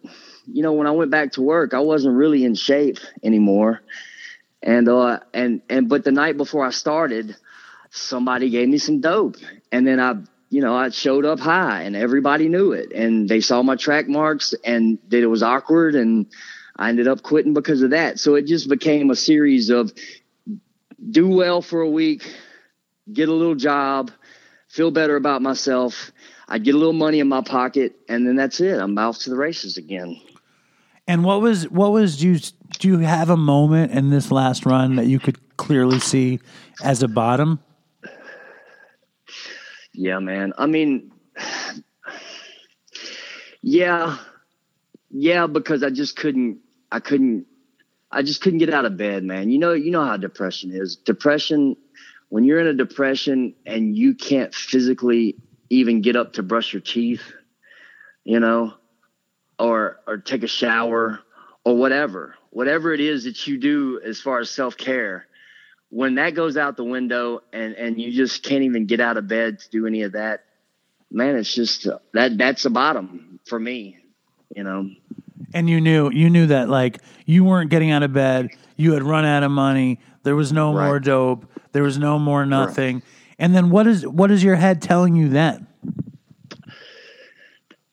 It's just on survival mode man it's just where do i get food today or where do i get dope today whichever thing i can find first is what i'm getting And when when do you think that? I mean, because now you have. I mean, you told me just now that you have like seven days clean, which is amazing. Um, and, Right. and and when did you come to that decision that you weren't going to get high again? Well, you know, last week I was in this situation with my truck, and my roommate was clearly taking advantage of me. And he, you know, he was leaving me at his house, locked in a room where the drug dealer's five feet away in the same house, and he's off with my truck. And I, I have nowhere, you know, I have no way to get food. I have no way to even look for a job if I wanted it. And he don't give a shit, man. He's taking care of his needs, and he's using my truck running it into the ground and it's the only thing of value that i have left and i said you know what? I, I just woke up last week. I mean it was the week before my birthday and christmas and i'm like you know what? I'm tired of being high on christmas. I'm tired of disappointing my family and i'm tired of that excuse my language that fat ass getting in my truck every morning and leaving me here stranded. And that's the last time he does it. And when he came home that night i packed my shit i packed my truck and i didn't know where i was going. I didn't know where i was getting food and I left. And that was you turning the page. And that was me turning the page, big dog. And how was? I mean, so your birthday, you were coming off meth. It was your first Right. day, and uh, were you like, "I'm going to give this a shot"? Like, when did you realize that it wasn't going to be just 24 hours that you couldn't score? Like, at what point were you like, "I'm just not going to do it"? You know, I'm not going to. Because be, be, being high for me, it's not fun anymore, Dave. It's like I'm torturing myself, man. I mean, I'm on my hands and knees looking for crumbs. I'm I'm a fiend, you know. I'm obsessed, and it's like, what am I doing? I was so happy when I was sober. I was truly happy as a sober person. But you know what? When I got back out on the boats and I was away from the meetings and the people, I really lost touch on how to deal with a crisis or stress on a day-to-day level and I let it build up. And and you know what? I let people take advantage of me and didn't stick up for myself cuz my self-esteem was low. And so last week I went to this lady's house and she's my my friend's mom. But when I got there, she was crazy high too. And and I got to see when I got there, I got to see how I looked. I got to watch her tweaking and making noise and being out in the yard looking all high. I, I said, "Oh, well, there goes me." there Right, I am. right. you know, and so I was worried about the cops coming in and I said, "You know what, man? I'm just going to I'm just to try to sleep this thing off for a week." And and that's what I did, man. I just tried to sleep throughout the whole week. And uh, I think you called me. You called me last week, the day before my birthday, and we were supposed to, do, you know, you were, we were supposed to do this last week, and I hadn't slept, and and you said, well, call me in the morning, and dude, I was up all night, and Yeah, I could hear, I could hear, I could hear, I could feel the meth in that call. I felt the meth as I was. I mean, no matter how high you were, I was about to go on a family vacation, and I was like, I, I mean, I was so Yeah. stressed out, but I felt that vibration, and I was like, uh oh, Right. But I wanted it. I Well, wanted I'd it been for up the for five anyway. days straight, man. And so I, I had this girl, she was trying to hook me up, but like when they scored, the cops were right outside their freaking house, so I couldn't get to the dope, which it was uh, wasn't but a block away, but the cops were like between us. And so when you called, I was waiting to score. So I was up to like four o'clock that morning and I was charging up my phone, getting ready for you to call that morning. And I finally fell asleep, dude, which is uh, if you're trying to come off meth, just getting to sleep is like, okay, once I go to sleep and try to sleep this thing off, I'm gonna be all right. And I finally fell asleep and and I missed your call. And when I woke up, I, my phone was dead because I accidentally unplugged it while I was sleeping. And then I punched the wall and busted my hand up, Oy. and it it was it was crazy, dude. Well, but here we So- are. You know, you're you're seven days in. It's about to be the end of the year. Do you have what? Right. ki- Do you have any feelings about the end of the year? About New Year's? Does it mean anything to you? Like, where do you stand on it? No, man. I like. I'm so excited about 2020. I, I really, I just feel so good about it. I have never. I can't remember the last time, even when I was in jail, that I was sober on Christmas. You know, me and my mom had issues with the legal stuff that from last year, and I've spent Christmas with my mom yesterday, uh, the other day, eating dinner, and I've gotten to talk to family members and friends, and and like I'm clear headed, and they're like, man, what's going on? Jeremy's never been sober on Christmas. So I'm excited, man, I'm excited to just see it and just experience it and not feeling bad about myself, dude. You don't feel you don't feel any sort of like I, I could still get high a few more days before I go to treatment, or I, I can No. I could get away with it, or I have a couple bucks. Nothing like that. Well, no, I was going to treatment Thursday, right? Remember that? Yeah, of course. Like you were, uh, you, you were, we, we were supposed to talk Thursday morning. I went to treatment and come to find out I have an attitude problem. So like, well, I could have told you that. It's it's it's it's part attitude problem and part obsession with your truck. But continue. Yeah, I mean, I wasn't. I'm sorry, dude. I, I, look, in Louisiana, we don't have transit. You don't have trains we can catch. If you're if you're stuck out without a vehicle, you're walking, and and dude, I mean, it's just no good, no bueno. You know, Dude, I mean, you are obsessed with your fucking truck. I swear, I swear to God. I'll tell. Let me tell you why. Let me tell you why, Dave. All right. I'll tell you why. Because I did an 87 day hitch on the river to pay for that truck, and and it was a hard hitch, and I paid for it in cash, and I owned it, and it's in great shape, and it's a good truck, and you know what? It's the it's It's yours. It gives me. It's, It's, yours. mine. It's, it's yours. my shit. But you know what they say? You know what the greatest? Well, th- th- there's a lot of great cliches, But what they say is they say the only thing, the thing that stands between you and the recovery is the thing that you're going to lose. You know, so, so it's like Right. whatever, man. I fucking I get it. And and you're when do you, when do you think you're going to go in? What's your plan? I'm not going to treatment, man. I'm go. I'm. I'm. Look, I got my, tonight. I'm going through all my stuff. I'm getting a bag for work clothes. I'm getting a bag of like dress clothes. I'm loading my shit up. I got my sleeping bag, and I'm going down to Baton Rouge, and I'm either going to a homeless shelter or I'm going to live in my truck, and I'm going to go to work, and I'm going to go to meetings, and I'm going to.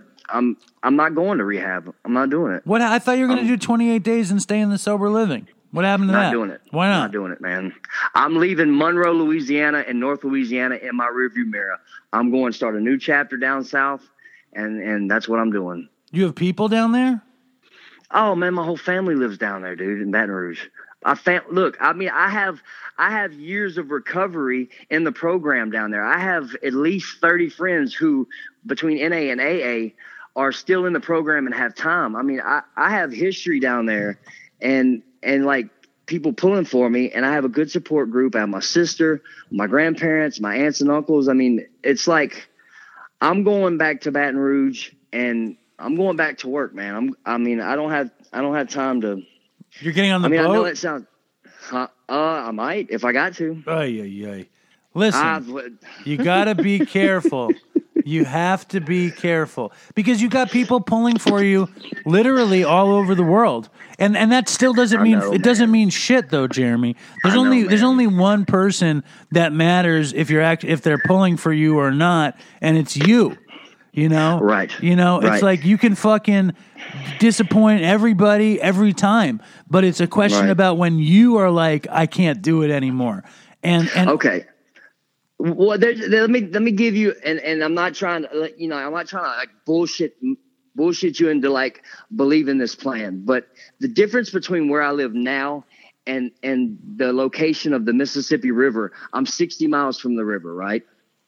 In Baton Rouge, I am on the river, so I can actually work in a fleet on the river and go home every day.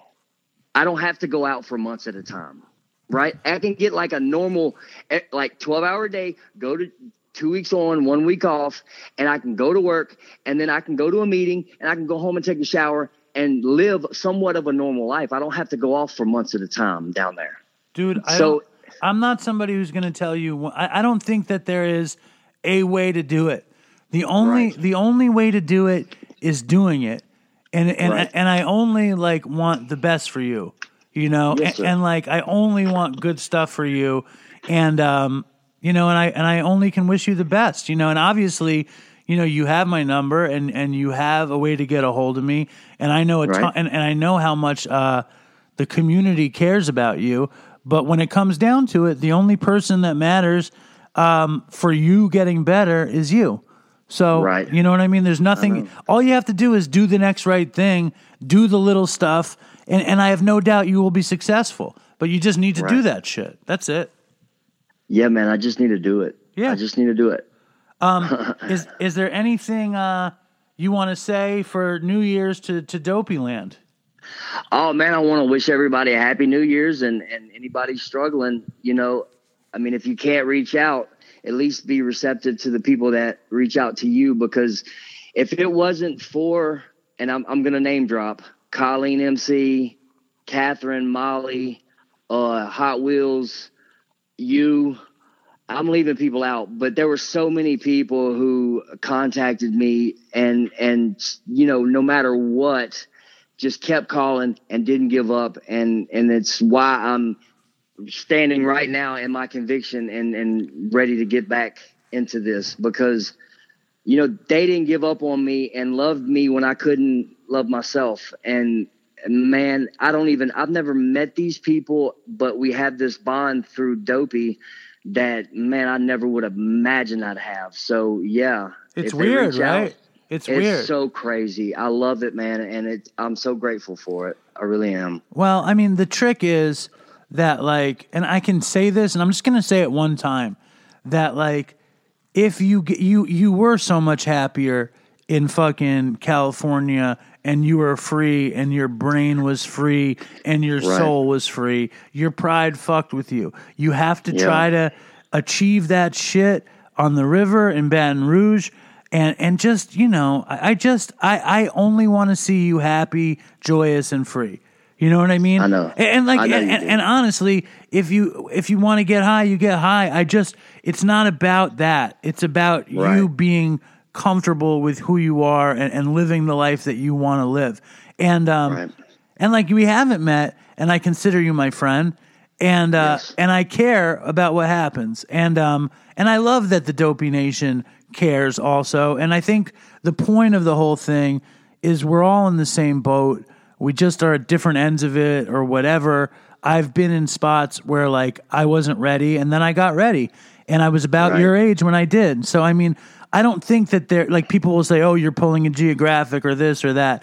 I I think I think no matter I can't say that you're doing the right thing, but I can't say that you're doing the wrong thing either. I, I just want to wish you the best. I appreciate it, man.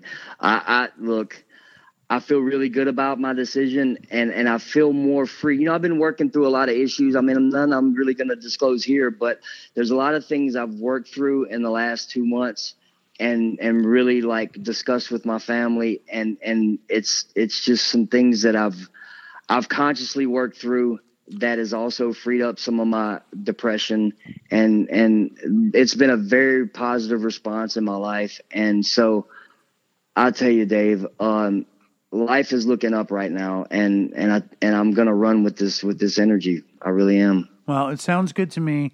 Fucking happy New Year, Jeremy. I'm so glad you, to man. have you back on the thing, and Yes. um and just be in touch and and you know just be in touch. thanks Dave man thanks for being a good friend and look keep it up dude you're doing a great job thank you so much Yeah, the show's been pretty good. I mean, you've been out, but you, the show's still pretty Dude. good, right? I'm catching up. I'm ca- I look. I've listened. To, you know, I stopped listening. I, I'm so disappointed. But I, dude, it's doing awesome. I like.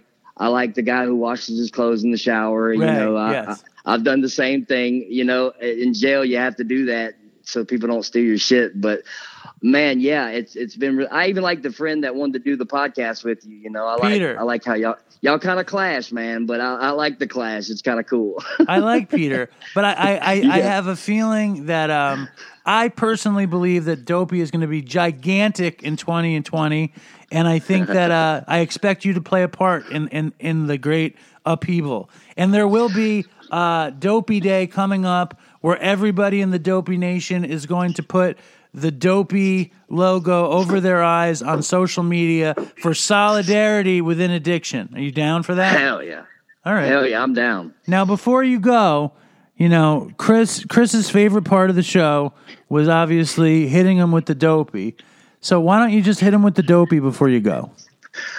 Okay, so I thought about this, and I think every story, most of the stories I've told were stories where I end up in jail. All right. So tonight I wanted to tell a story about. I have a couple where the cops came and I didn't go to jail. So, um, I'm try- I'm just debating which one I should tell.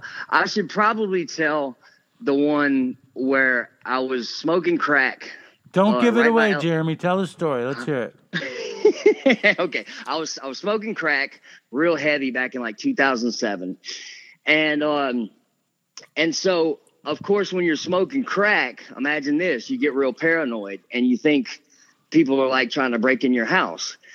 And so I kept calling my sister at work and saying somebody's trying to break in, somebody's trying to break in. So, anyways, I get so scared that somebody's trying to break in the apartment that I call the police on myself. Okay. Now, within like 30 seconds, because this is right by LSU campus. So, like the LSU campus police, it's like 10 of them out in the corridor. And they're all like, we're, you know, because it was a cell phone. So they didn't know what apartment I was in. So I opened the door. Okay. And all these cops like bombard me at the door. And um, they're like, what's going on? I said, oh, somebody was trying to break in my apartment. They said, where they at? I said, I don't know. I think they left. And, and one of the cops said, hey, man, do you have an air conditioner inside your uh your place? And I said, yeah, I sure do. And he reached over and he like took his thumb across my forehead and wiped the sweat off. He said, why don't you turn it on? Oh my god. and look, they all just looked at each other like fucking crackheads and they all just walked away and left. And I was like, oh man. And I had a ton of crack too. Boy, And they knew. They knew, right? They fucking knew. Hell yes. But they left me alone. They they left. I was like, oh man, this is a lucky day. So, yep. Well, there you go. Thank you for hitting him with the dopey. Happy New Year, Jeremy, and stay in touch, okay, man? All right, buddy. Appreciate it. Toodles. So that's two ends of the spectrum in Jeremy and Amy. And the point is that um, being a drug addict is a, is a, is a tough way to live. Uh, getting sobriety is just about putting days together and then keeping that up and and and opening up that piece of yourself. And it's very very very easy uh, to let that go. And if you let it go, it's so it's so easy to. Uh, you know, not make the next best decision. So for me, New Year's is like, I love New Year's. I love that a year ends and another year begins. I, I mean, that's my favorite thing about New York. Uh, besides the fact that I love Manhattan so much, I just love change and I love dynamic action. I love seasons and I love things beginning and ending and I love the end of another year and the beginning of another one. And we all have so much potential to do so much cool stuff and to not do the dumb shit that we've always done. And then there's so many stupid things that we get to do that aren't that stupid, but stupid enough to be funny and give our lives color and meaning. So I'll say Happy New Year, um, Dopey Nation, and um, and fucking toodles for Chris. And um, I miss Chris all the time, and I love Chris, and I wish that um, I obviously wish that he hadn't died and that he could be around for the show. And he's around for every episode because it's his show. So I'm going to end the show with the classic, um, what the fuck, with the classic uh, Chili's, me and Chris doing Chili's in a much more innocent time. And we'll say that um, you can be innocent in recovery and you can be innocent using, but innocence fades um, in time. And like, hold on to your innocence as long as you can. And have a fucking happy new year and stay strong, Dopey Nation. And fucking toodles for Chris. I love that old commercial. Which one? I want my baby back. Oh, baby yeah. back, baby back, baby back, baby back, baby back, back. I want my baby Do the back, Brenda. Baby back, baby back, baby. Chili's baby back ribs. I want my I'm surprised they don't still back, run baby that back, because baby that was back, so baby fucking back. huge. Yeah, I'm gonna do the I want my baby back, and you do the Chili's No, part. no, no, I'm not. Will you do the I want my baby back part, and I can do the Chili's part? All right. Okay. I want my baby. You can do it back, lower, baby lower, back. lower. I want my Lower voice, not lower close to the computer. I want. Like this. I want my baby. I can't. I'm a tenor or an alto Do it. or a soprano. So then Which I should is- do the bottom part, and you Wait, should do the top part. I'm actually not the top either. I just hang out in the mid range, Dude. Mid frequencies. Speak as low as you can. No, not quiet. That's just too Okay. low. I want my baby back. I can't even Put some bass in your voice. Baby back, baby back, baby. I can't do it, man. I want my baby back, baby back, baby back, baby back, baby back, baby. You can do that. Chili. Oh, you can do okay. okay. There you go. I want my. Uh, there you go. Excuse me. Excuse me. All right. All right. All right. Back baby, back baby, back baby, back baby, back baby. Chili. No, it's not where it comes from. You do the baby back part. Do it. All right. I want my baby back. Just do it. Stop can't. laughing. I, will, I literally, it's going to be impossible Just for me do not it. to laugh. Okay. Just do it. All right. I got to do this. My dog is dead. All right. Are you ready? Yeah. Did you ever have a dog? Yeah, Did it hoodie. die? It was a Portuguese. Oh, dude, this is a story I gotta tell. All right, it was a Portuguese. Okay. No, no, no. Trust me, I gotta tell this story. It's a good one. It was a Portuguese. No, no, no. Just do the Chili's thing, please. All right, but we gotta get back to my dog. Okay, right? tell your dogs. All right, all right. Then we'll get back to the Chili's. And uh, when The I dog was, name was Chili's? no, no, he was, no, his name was Hoodie. All right, so do it. I want my baby back, baby back, baby back, baby back, baby back, baby back, baby back, baby back, baby back, baby back, baby back, that's not how it baby back, baby You back, do it stop it. You go, I want my baby back, baby back, baby back, baby back, baby back, baby back, back. I want my baby. You have to All say right, back all to right. I want All my. right. I'll tap you when you All right. I want my baby back, baby back, baby back, baby back, baby back, baby back, baby back. I want my baby back, baby back, baby back, baby back. Come on, dude. You Can you, do, do you know the top part? Do you know I the top want my baby back, baby back, baby back, baby back, baby back, baby back, baby back. I want my baby back.